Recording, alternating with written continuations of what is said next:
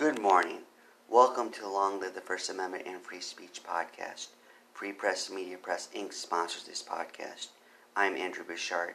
Today I read the case Hoover v. Byrd, 801 FD 2D740, Court of Appeals, 5th Circuit, 1986. Get ready for some First Amendment anti obscenity inspiration.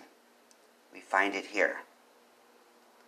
What occurred on this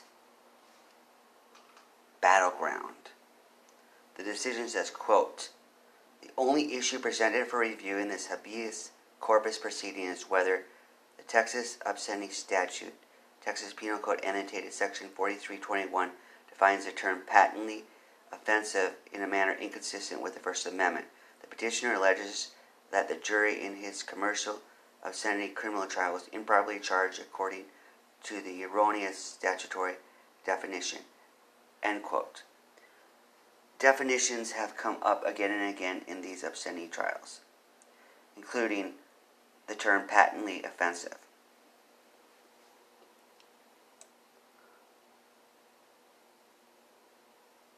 So, in this case, the appellant is trying to argue that the term patently offensive isn't defined well enough. The issue of decency and tolerance, which again is another topic that has come up in these obscenity trials. The differences between decency and tolerance. As in decency, the standard for accepting works of art versus tolerating works of art. Unfortunately, they say, quote, petitioner's argument amounts to semantic shadowboxing, end quote. I had to look up shadowboxing, never heard that term before. And also, they conclude, quote, we are with the Intermediate Texas Court in Golson versus State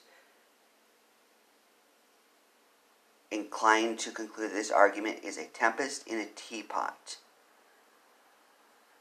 Judgment of the trial court is affirmed. End quote. Alas, alas, this court used some flowery rhetoric to make their points. They used some interesting words creative, you could say, but unfortunately creative for the wrong cause. Well, we got to give you credit, Hoover, for trying. You did a good thing.